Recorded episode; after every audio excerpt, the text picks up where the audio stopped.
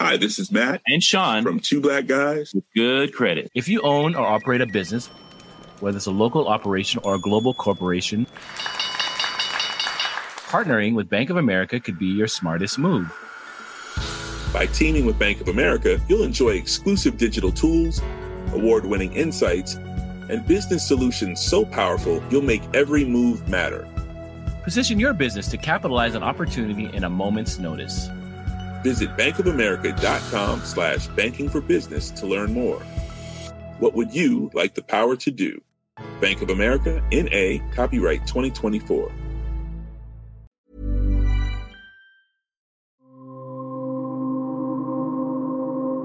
Throughout the war in Ukraine, there have been a notable number of attacks from the sky.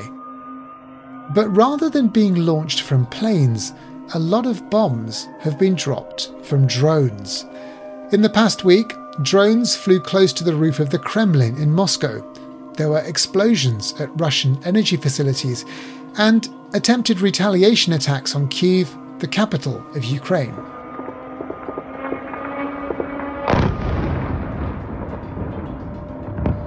Around a decade ago, when drones began to be used more frequently by armies around the world, these remote controlled weapons promised to transform the way that wars were fought.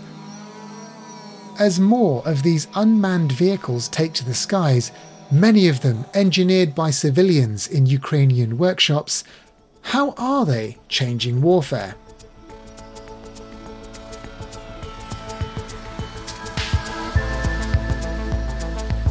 Hello and welcome to Babbage from The Economist. I'm Alok Jha, The Economist Science and Technology Editor. Today we'll explore how drones are being used in the war in Ukraine, and we'll look at their potential for conflicts around the world. We also visit Kiev to see firsthand how engineers are working in underground, unassuming workshops to upgrade consumer drones and turn them into military machines. What, what is this? Uh, this is. Um, it is bomb.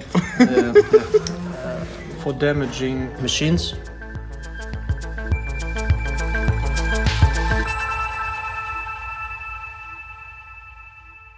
First, to understand how drones are being used in the war in Ukraine, I'm with Oliver Carroll. Ollie is our Ukraine correspondent and he's based in Kiev. Thanks for joining me, Ollie. Always a pleasure. So, we've been hearing a lot about Ukrainian drone strikes on Russian territory recently. Can you just give us a sense of what's been happening? So, obviously, the most high profile attack was on the Kremlin at the beginning of May. Now, Russia claims Ukraine was targeting Putin in this drone attack on the uh, Kremlin on Wednesday, following orders from the US. Both Kiev and Washington have denied any involvement. But Ukraine has been building up to this moment since the beginning of the year. Back in the winter, they identified a major disadvantage they had, which was in long range missile strikes. That's to say, Russia can lob in missiles deep into Ukraine without worrying that Ukraine might be able to do the same. And so Ukraine had been hoping that the West might help them bridge the gap, but the West has been reluctant to send those missiles for fear of escalation, and those fears are debated. That basically forms the backdrop to Ukraine's idea of making its own drone program. You've mentioned the possible attack on the Kremlin, but are there other kinds of places that are also being attacked? So, at the beginning of the year, Ukraine started to feel a lot more confident about its ability, and you started to see a number of different targets deep inside Russia being hit. From Black Sea Fleet in Crimea. Russia's Black Sea Fleet came under a massive drone attack in Sevastopol to fuel tanks in southern Russia, in northern Russia, in Moscow. A fire erupted at a fuel depot in the Crimean port city Saturday. The Moscow installed governor blamed two enemy drone strikes. To aerodromes thousands of kilometers away from Ukraine. Even ministries inside Moscow appeared to have been hit, that, that the news about that was apparently hushed up. So some of these drones were, were getting through. And it does seem that a Ukrainian drone hit the Kremlin because the alternative explanations don't make an awful lot of sense. The false flag explanation doesn't really tally with the idea of a strong security state. Russia would not like to, to appear weak, to be susceptible to these, these kind of attacks from its poor brother in Ukraine. and there was no organized reaction. I understand there are two or three drones in the Ukrainian arsenal which would have been capable to get through to Moscow. Nothing particularly complicated in them. It's a matter of having a, a petrol engine, uh, being able to get through electronic warfare measures. That's the complicated bit. But that it's possible in principle is clear. Obviously, we haven't had an official confirmation and we're unlikely to have one. Now, on the other side of this, how has Russia been attacking Ukraine with drones as well? Well, today has been the first quiet night in a week ever since the the attack on the uh, the Kremlin. Russia launched a series of air raids on Kiev overnight in apparent uh, retaliation, but authorities say all the strikes were intercepted by air defences. Strikes also in Zaporizhia and Odessa. And they're hitting in the middle of the night, you're being woken up with these huge bangs at sort of four o'clock in the morning, which serves a military purpose because that's the time when Russia understands that soldiers are likely to be the most tired, when visibility is still a problem, and so on and so forth. The drone attacks have been happening since the autumn, when they've essentially been used as a very cheap alternative to expensive missiles which are running out, targeting infrastructure, targeting also military bases and so on. But the main idea is to wear out Ukraine's defenses in a comparatively very cheap way. Okay, well, thanks, Ollie. We'll speak to you again a bit later on. With drones in the news so much at the moment, I wanted to explore their underlying technology. Usually, the term drone refers to aerial systems, although there are underwater drones or surface vessel drones. Other than that, there's only very few things you can really generalize about drones because drones really range from very small systems that can take off the palm of your hand to systems that are basically as big as, as commercial airliners, so have wingspans of 20 meters, 30 meters, and more. Ulrike Franke is a senior fellow at the European Council on Foreign Relations, a European think tank. She investigates the way that new technologies affect how wars are fought. They carry a payload. This is really important. So drones are basically taxis for payloads, and payloads can be anything and everything you can put under a drone. Almost always it is some kind of surveillance equipment, you know, video cameras, photo cameras, or anything like that. But other than that, in the military realm, it can be armament, bombs, missiles, but it can also be, be special equipment for electronic warfare or to collect other data or you know a tank with fertilizer to spray crops because drones are also now very much used in the civilian realm. So it really is there's a full range of drones a full range of uh, possible uses inside and outside the military realm. Well let's focus on the military realm. Uh, what do military drones typically do? So the most important thing that military drones have been doing over the last few years and decades. I'd say the modern drone came about around the year 2000, but honestly, there have been drones, you know, way before in the Vietnam War and, and before that.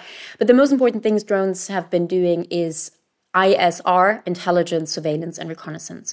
So, what drones allowed you to do is to have an eye in the sky at a very low cost and relatively easily and for a long time, right? And this is something that manned systems just can't provide in the same extent. So we now have a situation that in many military conflicts, you have 24 7 surveillance, right? There's always a drone or many drones really in the sky looking down and gathering intelligence.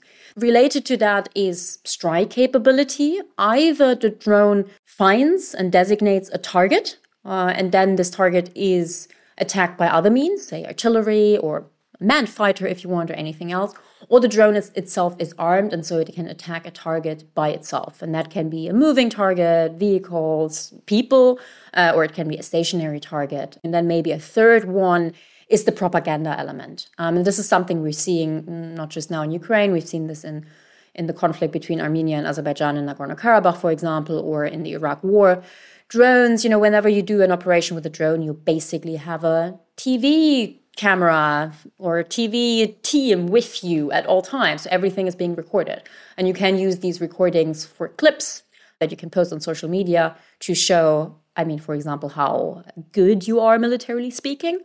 People may have seen videos, for example, of Ukrainian drones dropping grenades right into the hatch, the open hatch of Russian tanks. That, of course, shows you know military capability or you can, you know, use it for other propaganda purposes. Has drone technology affected the way that modern wars are fought? And specifically in Ukraine, um, is there something about this war that has made the use of drones different to before? So I'd say there is an impact. I'm always careful to not overemphasize this because especially at the beginning where people were looking at drone warfare so let's say the kind of late 2000s early 2010s there was this narrative that drones would completely revolutionize warfare and it would all be different and i don't think we should go that far.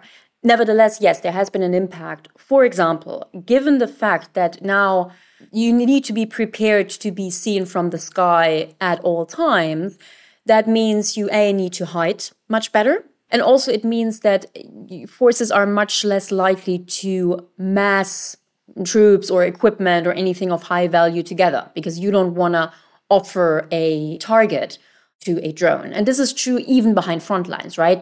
Other than that, I mean, drones have impacted, uh, for example, also very much the the experience of war by individual soldiers. So you have the kind of rather unique situation where drone operators can be very far away from the battlefield, even in other countries, on other continents, while they are still very much involved in the fighting. This was mainly the situation, for example, US drone operators that were sitting in, in Nevada and literally fighting wars in Afghanistan or Iraq or, or elsewhere. But you also now have the situation that on the battlefield, many, many soldiers now have well, either their own drones, kind of almost personal drones, or they can link into the feeds of drones that are in the sky. And that just means that you know, individual soldiers at low hierarchical levels now have a much better view of the battlefield, so called battle space awareness. This is something that, say, 20 years ago, only high level commanders would have that had access to information intelligence gathered by manned aircraft that need to be developed and all of this. Like they were the only ones having this view. And this really has changed the way that, yeah, individual soldiers experience warfare. Can you just talk a bit about how drones work? So, you know, how are they controlled? How they fly? How do they store weapons and so on? Yeah, unfortunately, the answer is quite a bit of it depends because there really are many different systems. So, if we take the smallest system, you know, some are called nano drones, mini drones. Um, if you go a little bit bigger, it's, it's tactical drones. So, we are thinking of some of them may be quadcopters, so the type of things that you and I can also just buy as a civilian system. Often these are fixed wing systems, can be just put in the sky by being either thrown in the sky, really, or they take off with, with rotors, or they're being put up in the sky by, by bungee or ramp or something like that. These smaller systems, most of the time, are piloted by individual soldiers. Often it's, it's literally just one person. They have some kind of control unit can resemble a PlayStation unit, um, can indeed be an iPad if it is a drone that was primarily or initially civilian. And they can see what the drone sees normally. The, the, the, image is being streamed down, so there's a downlink and an uplink. And with the uplink, the soldier can tell the drone where to go, either just by saying, okay, go right, go left, or by giving it a, a GPS waypoint or, or whatever. And then, yeah, if this drone is armed, smaller systems tend not to be armed, but they do, of course, exist. Then the operator on the ground can also say, okay, I've seen this target and now you can engage it. In an ideal situation, by the way, all the information that this drone and this drone operator gathers would also be linked in in the larger command chain. And this is something that's really important because, you know, individual military systems they work best if they're integrated with other systems and they can then take it from there. Okay, so that's how the smaller drones work. What about the bigger ones? Bigger drones. So, for example, we're moving into the the MALE and HALE area. So these are medium altitude long endurance or high altitude long endurance. So systems that can be quite big and fly quite high, so thousands of kilometers, and again, wingspan of maybe up to 30 meters. They are usually controlled by crews three people is quite typical, but it can be much more. So you would have a pilot, you would have a payload operator, so someone who turns the camera and and possibly decides whether or not to fire. This can also be an, another person. You often have data analysts, so people who really look at the data, for example, the videos and analyze it. And then often you have a whole crew behind this that can help with all kinds of things. And these people then would sit in ground control stations. It's often just containers um, somewhere on an airfield, uh, in a military base. And the nice thing here is that you can rotate the crew while the drone is still in the sky and thereby guarantee a continuous operation. Can we talk about the limitations then of military drones? I mean, uh, though they're more common and out there, obviously your enemy also knows that they're there. So are they simple or relatively easy to shoot down, or what kinds of technologies can be used to combat them? This is such an important question, and I always say it's easy and difficult at the same time to shoot down a drone. So easy because these are generally slow moving targets. They aren't hidden. I mean, there are very few stealth drones. They aren't able to defend themselves. There are very few developments now that where, where drones are able to yeah shoot back uh, at at anything uh, really. Or, or, do evasive maneuvers or anything exactly like exactly so they're slow i mean many of those are really quite unsophisticated uh, uh, systems that that are hovering in the sky. Often you can literally shoot them down with yeah a shotgun if they're smaller systems. I mean eagles have been trained to take down drones of course smaller drones. Other aerial defenses can shoot down drones so it should it should be relatively easy. The reason why it often isn't is that while drones can come from anywhere really. So you would need to have aerial defense pretty much uh, everywhere because they can be small, because they can fly slowly, because of all of this. You need special detection mechanisms, right? So your systems that are built to detect fighter jets may not work for, for drones. So you need to have systems that can detect them. Then you need to down them in a way that is safe. So you may want to look into electronic warfare for example, by jamming the signal between the drone and the operator. But that only works if there is a signal between a drone and the operator. And the more autonomous drones become, the less this may be the case. So jamming may be out. Um, hacking drones is an option. There are now nets uh, being used against drones. So there's a whole range of anti-drone uh, systems that are being built.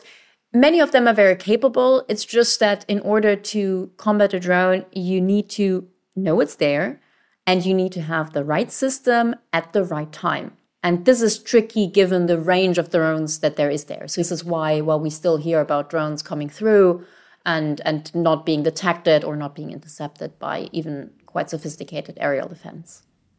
Could you tell me a bit about how civilian drones are being repurposed or adapted for use in the military? We've heard a lot of stories, uh, again, in, from the war in Ukraine about civilian drones being used, um, and I'm sure they've been used before, but what's the sort of history there and, and how easy is it to do? I would say that this story about civilian drones being repurposed for military operations is one of the biggest things we need to talk about with regard to the war in Ukraine. Now, of course, this has been done before, but we are really seeing this a lot in Ukraine. So you have civilian drones as an as an hobbyist drone, so drones you and I can just buy to shoot cool movies, and they are being used as they are for surveillance and reconnaissance, as I was saying, or they are being reworked and repurposed, for example, by arming them or putting other payloads under it. You also have a lot of commercial drones. So, for example, drones that were built for the agricultural space and then aren't being repurposed. And we really see this a lot. Can I just say before before you go on, just to, just to be clear, the difference between what's typically classed as a military drone and a civilian drone, just describe for listeners what, what that is. Is it size? Is it something to do with the electronics inside? What is it? In a way, the only difference is that one drone was purposely built for the military and the other one wasn't. Military systems would be built to be more robust. They would be built for example, to be more secure, speaking from a, from a cyber point of view or a jamming point of view, like commercial systems aren't being built with an enemy in mind that may try to, to sabotage it. But you're pointing out exactly the right thing, namely that there is no real difference in terms of the, the actual drone capabilities um, between an, an, a military and a civilian drone. I mean, of course, civilian drones aren't armed, but you can change this. And, and this is the thing. So drones for years, decades, if not centuries, were an exclusively military capability, right? The only people that were looking into drones were the military. And then around the year 2000, drones really, really took off militarily speaking. More and more countries looked into it. In the 2010s, they were used quite extensively by many military actors. And this was the moment where also the civilian realm started to look into this, mainly because it was really easy to, to build a drone, first of all, but most importantly, the kind of sensors, sensors became much cheaper, became much smaller. And I very vividly remember when I was starting to look into this in kind of the late 2000s, early 2010s, I had this Google alert on just drone, right? And I got this summary of, of things happening in the drone world. via email. And after a few years, I had to change the Google alert to military drone because all of a sudden I got so many emails on drones being used in real estate filming, uh, drones being used for wedding videos, drones being used for pipeline inspection, all kinds of things. So the civilian drone realm really, really took off. And now what we're seeing is, you know, the development coming full circle and the civilian drones re entering the military space and being used there. And so that's quite an interesting development that we're, we're currently seeing here. Well, thank you very much for your time, Ulrike. My pleasure. Next, we'll look at how civilian drones are being transformed into military tools in Ukraine. Before that, though, we'd like your help. Here at Babbage, we're always trying to improve what we do. So, whether you're a loyal fan or a new listener, we'd love to hear what you think of the show. Please take a few minutes to fill out our new listener survey. Head to economist.com slash Babbage survey. That's all one word. The link is in the show notes.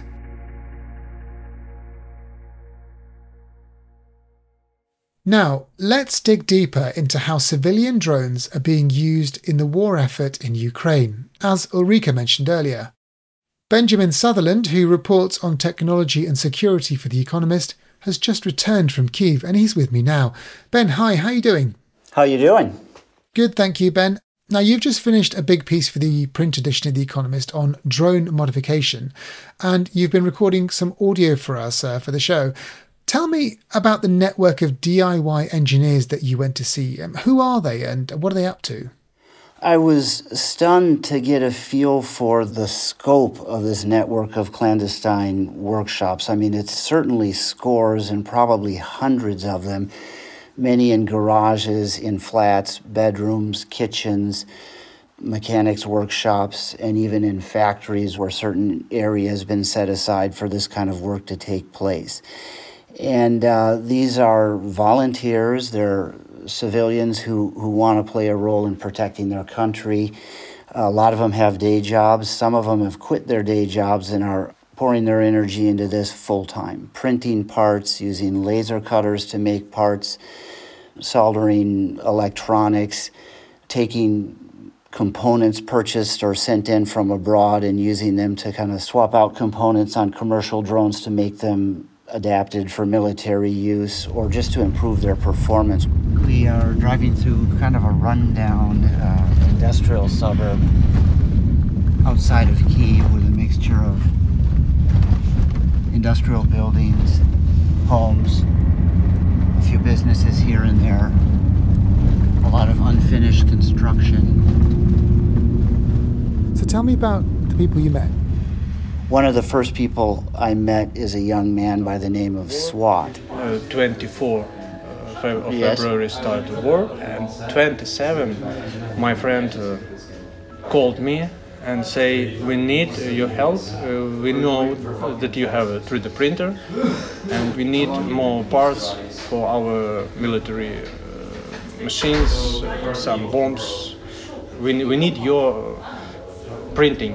Okay, fantastic. Shortly after the full invasion began early last year, he started recruiting people who have 3D printers, mostly in Ukraine, but a few people abroad. And, and now he's got a network of about 330 workshops with 3D printers making parts. And in fact, he's got uh, a document system where he's keeping track of the parts that are requested by commanders on the front line. Not, not only commanders, but one soldiers, we can uh, phone yeah. him, what do you need, what do you want. I have many contacts of soldiers. Uh, we have meeting, we have feedback from mm-hmm. soldiers. In fact, his name, SWAT, is Ukrainian for go between. So he's kind of a crucial figure in this project. So, what is SWAT doing with these 3D printers? You mentioned he's printing parts, but what kinds of things is he making? Well, a lot of the parts are essentially bomb dropping mechanisms, which was kind of a crucial innovation that took place some time ago. People had to figure out how do you turn a hobbyist drone into something that can carry something and drop it. And, and the solution was to print a sort of 3D clamp that uses a, a, photosensitive detector, which is placed underneath a light on the bottom of the drone. Uh, як сказати, включи, включаєш turn світло. on, turn on, Turn on. turn on light. Yeah. Yeah. Turn light and uh, this is no Unbelievable. and uh, very the, the, the light makes it work. Yeah, the light turns it on. When they turn on the light, it's a light sensitive photoreceptor in there. yes he was uh, turn on on drone and this is uh, all And that's what, and Yes. that, there's a little motor, a tiny motor in here. yes And the idea is that the operator turns the light on from the remote control console. That activates the light receptor, opens the clamp, and uh, the grenade drops out. So those devices are uh, widely produced. Are they also producing weapons of any kind? They actually are. Now, that's a controversial aspect of it. What, what is this? Uh, this is um, it is bomb uh, for damaging machines. Some of the ordnance that they're using has been collected on the ground, or they call it trophy ordnance, or captured from retreating Russian forces, that kind of thing. Some of the Ukrainian officials I spoke with don't like that. One official said that it's kind of borderline criminal to have people collecting this ammunition and doing stuff with it.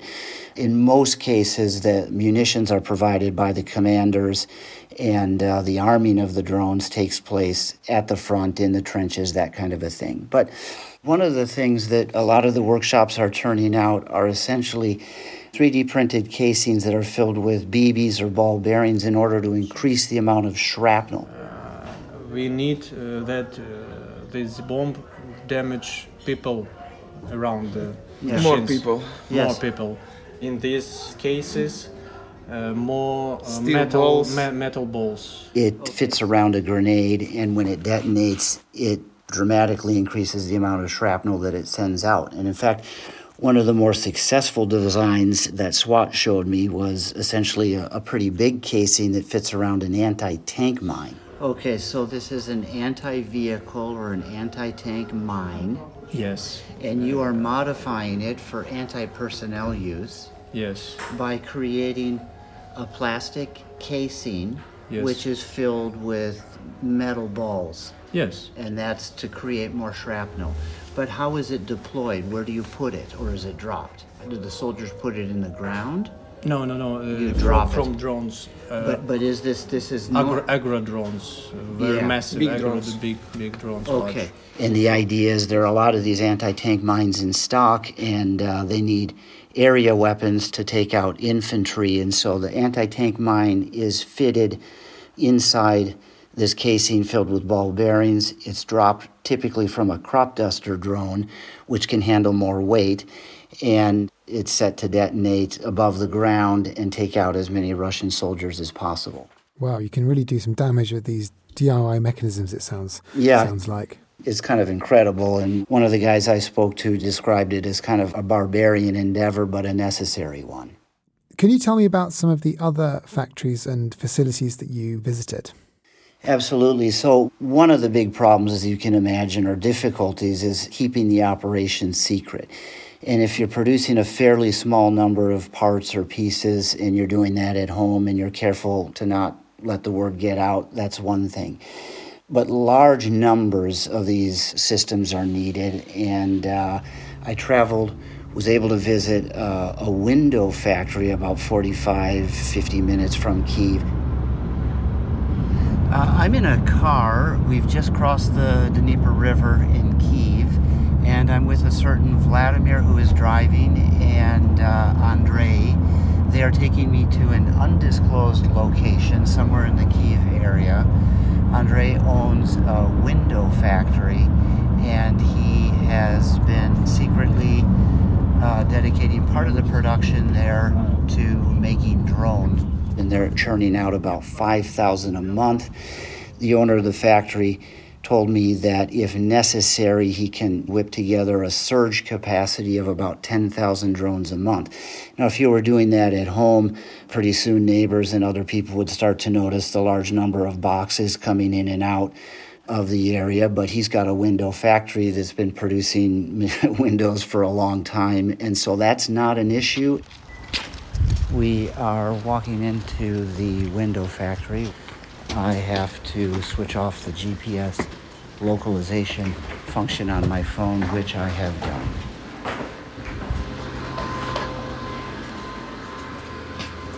Every single one of those drones is donated directly to the Ukrainian armed forces. So these are the place for assembly of the drones. 10 to 12 people can assemble about 200 drones a day. Yeah, so one, one person is about 20 drones per day. Это, wow. это примитивная вещь. опять, это примитивно, это не yeah, Because it's, it's, not, it's not high tech, it's very primitive. Today is a Saturday and uh, the factory is not running at full tilt. What this says about the will of the Ukrainian people to, to defend their country really is extraordinary. Now, he's spending a lot of his money. Donors are providing money to help that operation continue, but it really is a testament to the force of will of the people to resist Russian aggression. We heard earlier in the show about how drones can be interfered with or jammed. You know, are the DIY engineers working on that problem? Yeah, the jamming is a problem that you hear pretty much all the engineers talking about.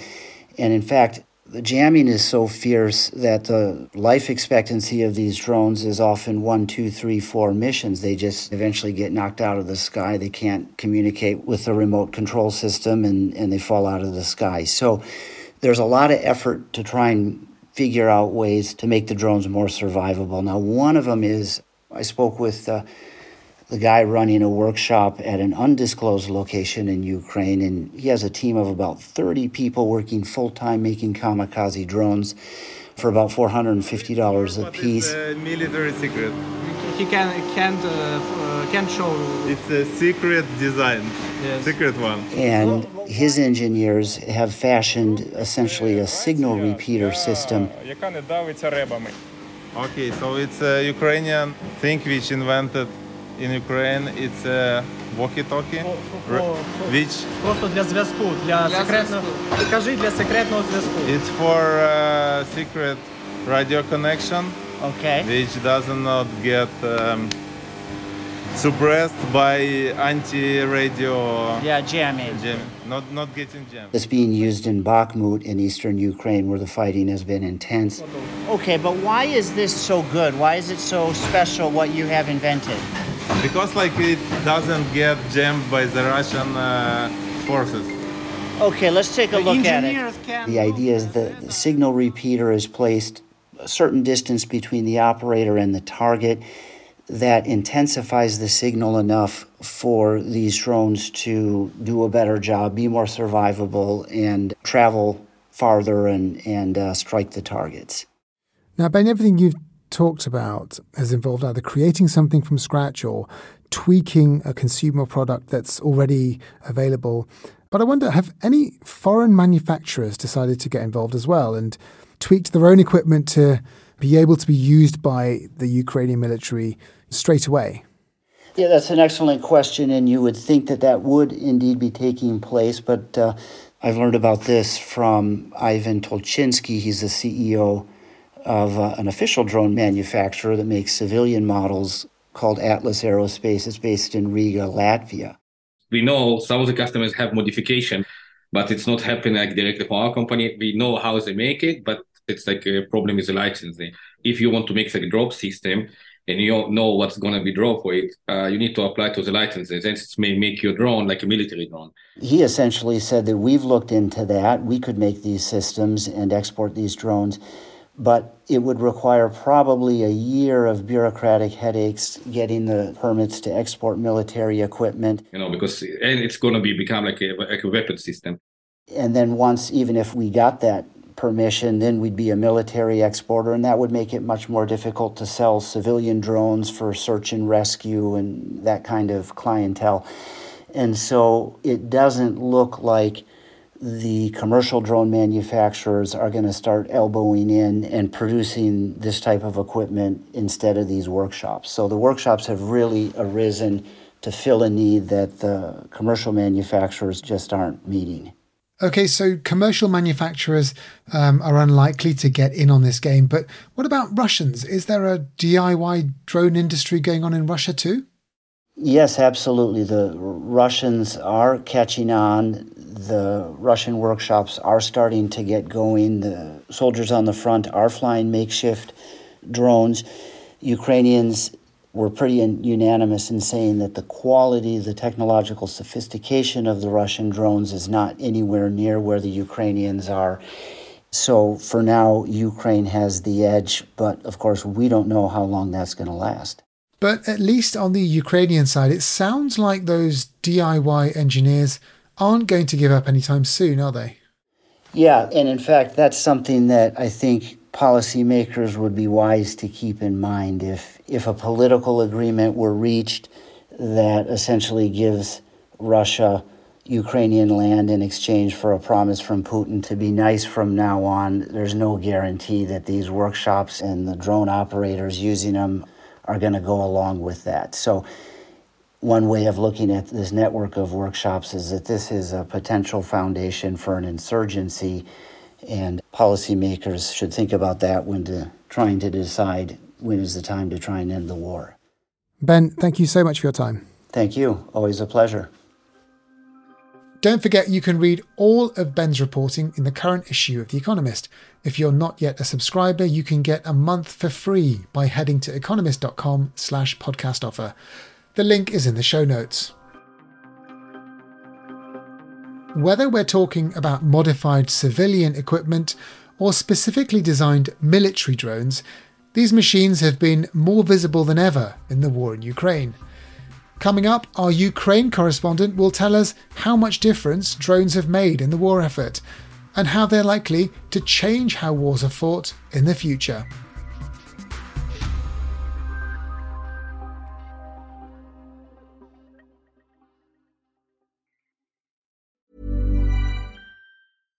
Hi, this is Janice Torres from Yo Quiero Dinero. From a local business to a global corporation, partnering with Bank of America gives your operation access to exclusive digital tools, award winning insights, and business solutions so powerful you'll make every move matter. Visit bankofamerica.com slash banking for business to learn more. What would you like the power to do? Bank of America NA, copyright 2024.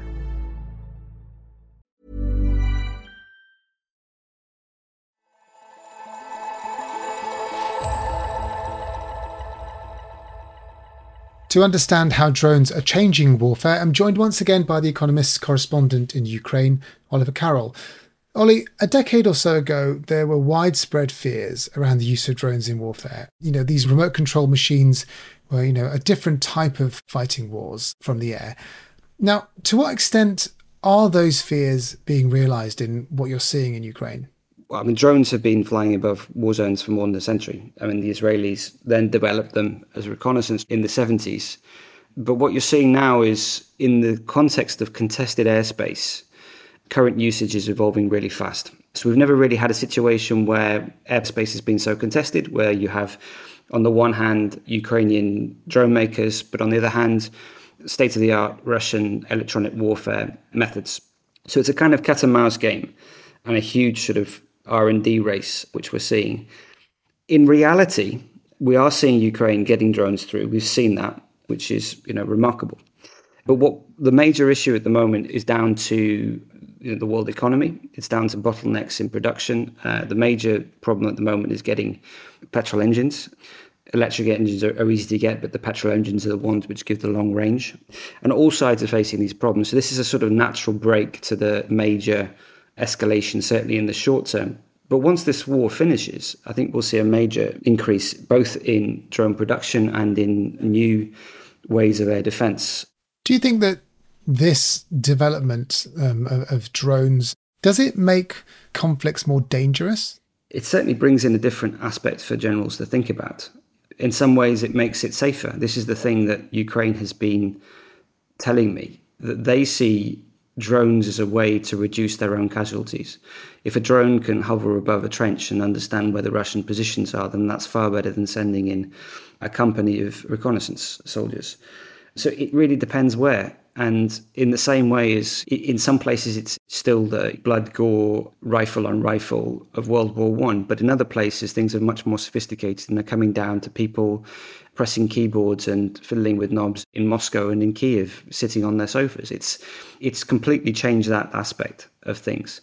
Whether it makes war more dangerous or not, I think it's too early to tell. Okay, finally, Ollie, what's going to happen next in Ukraine? How important do you think drones are going to be in the expected counteroffensive in the east of the country?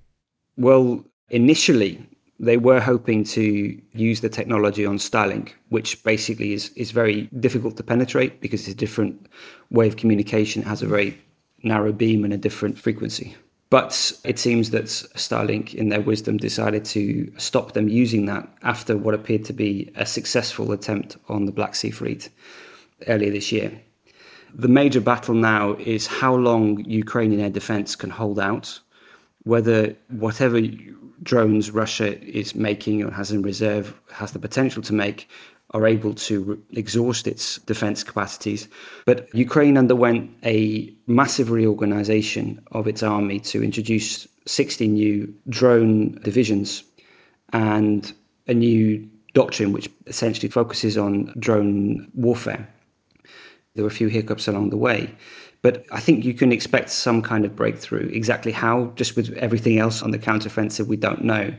But Ukraine has certainly been surprising with its innovation throughout the war. And I wouldn't be surprised to see drones form a major part of some of the operations, perhaps around Crimea. It's a dynamic process, and Ukraine believes small increments they can make a big difference in the finality of it. And if you were looking for somewhere where Ukraine could make that asymmetrical difference, as it did in the first few weeks of the war with its partisan and local uh, ground up network based resistance, then I think it's here. It's in the drone aspect of this counteroffensive. Okay, Ollie, thank you very much for your time. Pleasure.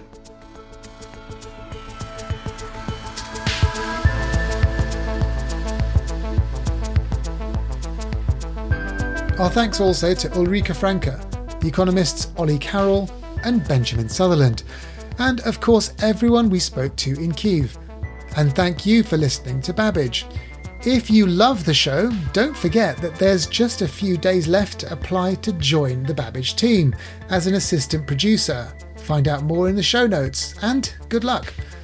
Babbage is produced by Jason Hoskin with mixing and sound design by Nico Rofast. The executive producer is Marguerite Howell. I'm Alok Jha, and in London, this is The Economist.